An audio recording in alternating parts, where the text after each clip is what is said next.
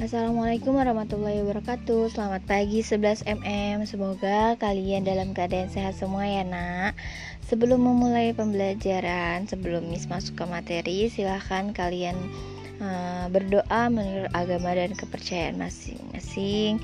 Berdoa dipersilahkan.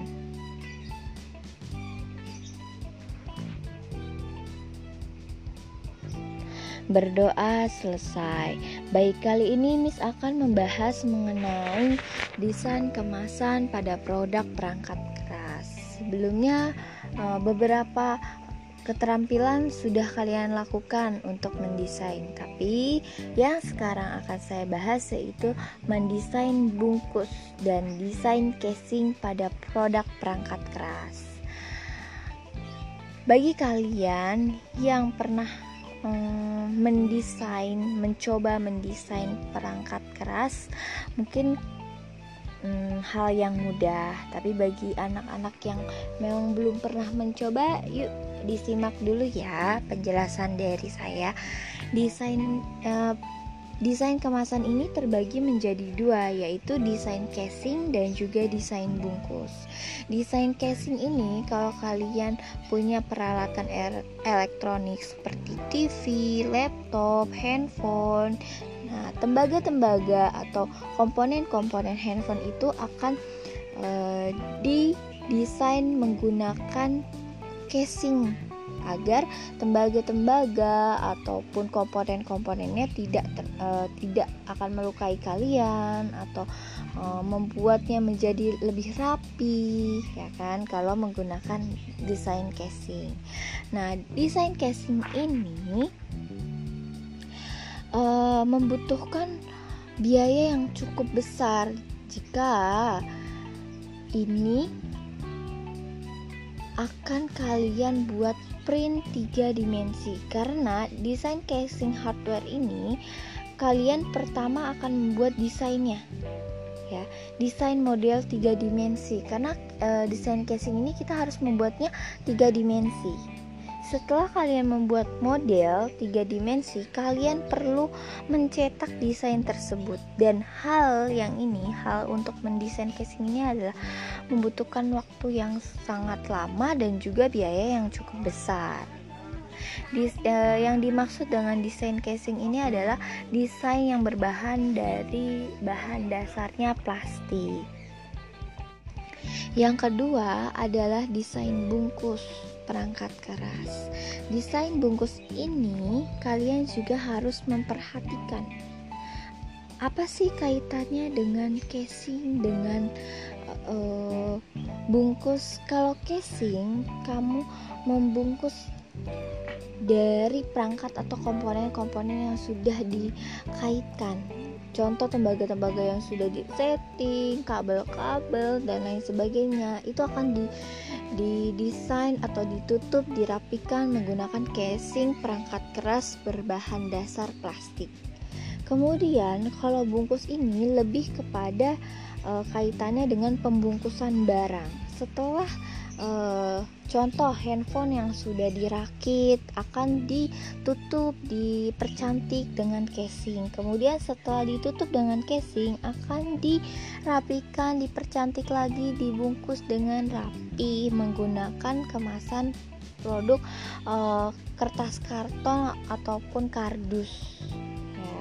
nah untuk membuat desain bungkus ini, kalian harus memperhatikan yang pertama produk perangkat keras yang harus dikemas. Jadi kalau misalnya kalian ingin membuat desain handphone, berarti kalian harus pikirkan ukuran handphonenya Eh, berapa panjang, berapa lebar untuk memasukkan chargernya, untuk memasukkan earphone-nya. Kalian harus perhatikan itu jika kalian ingin membuat desain bungkus handphone. Beda lagi dengan membuat desain bungkus uh, laptop, uh, eh, CPU. Nah, itu pasti uh, kalian harus memperhatikan uh, spesifikasi produk sebelum kalian mendesain. Kemudian yang kedua yang harus kalian perhatikan adalah kemasannya harus memenuhi persyaratan perlindungan aspek baik fisik, kimia, dan kebersihannya.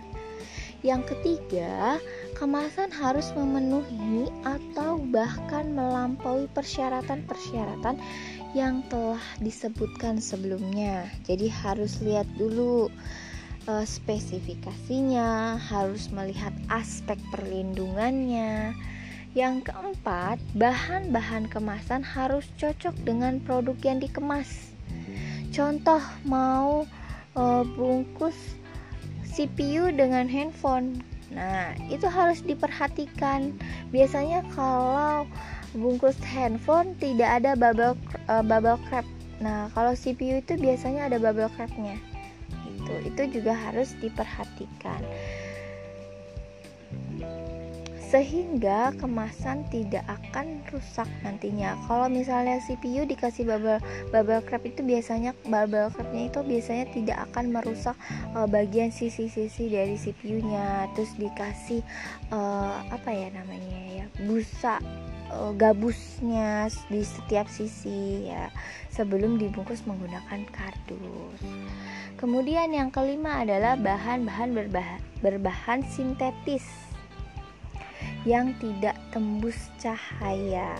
Ketika barang itu dimasukkan ke dalam kemasan kalian, yang perlu diperhatikan adalah bahannya harus sintetis yang tidak tembus cahaya karena ada beberapa faktor yang dapat merusak barang jika uh, terlalu sering terpapar sinar matahari.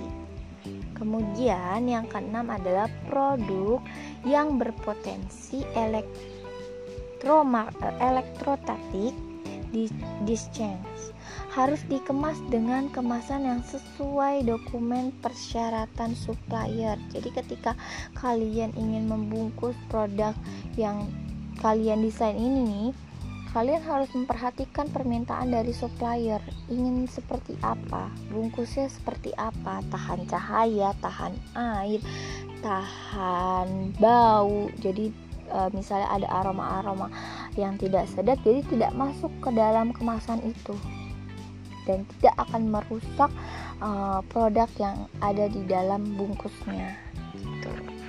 nah sekian penjelasan dari saya mengenai desain kemasan produk perangkat keras. Untuk kegiatan selanjutnya, setelah kalian mendengarkan podcast ini, silahkan kalian membuat desain bungkus, baik bungkus laptop, baik bungkus handphone, bungkus komputer, CPU, ataupun air conditioner, itu kalian boleh. Tapi ini kalian benar-benar mendesain uh, bungkusnya ya karena saya tidak mengarahkan kalian untuk membuat casing karena casing ini butuh uh, biaya yang cukup banyak karena harus membuatnya berbentuk tiga dimensi. Jadi saya mengarahkan kalian setelah mendengarkan podcast ini silahkan membuat desain bungkus perangkat keras yaitu dari handphone, laptop, komputer, CPU, ataupun AC, kalian juga boleh memilih salah satu dari lima yang tadi saya sebutkan. Sekian, terima kasih sudah mendengarkan podcast kali ini. Semoga kalian masih bersemangat untuk belajar dan tetap di rumah, jaga kesehatan kalian, makan makanan yang bergizi ya, Nak. Dan satu lagi pesan Miss, hmm, meskipun belajar di rumah, please disiplin waktu kalian harus lihat tenggatnya ya. Terima kasih. Sekian. Wassalamualaikum warahmatullahi wabarakatuh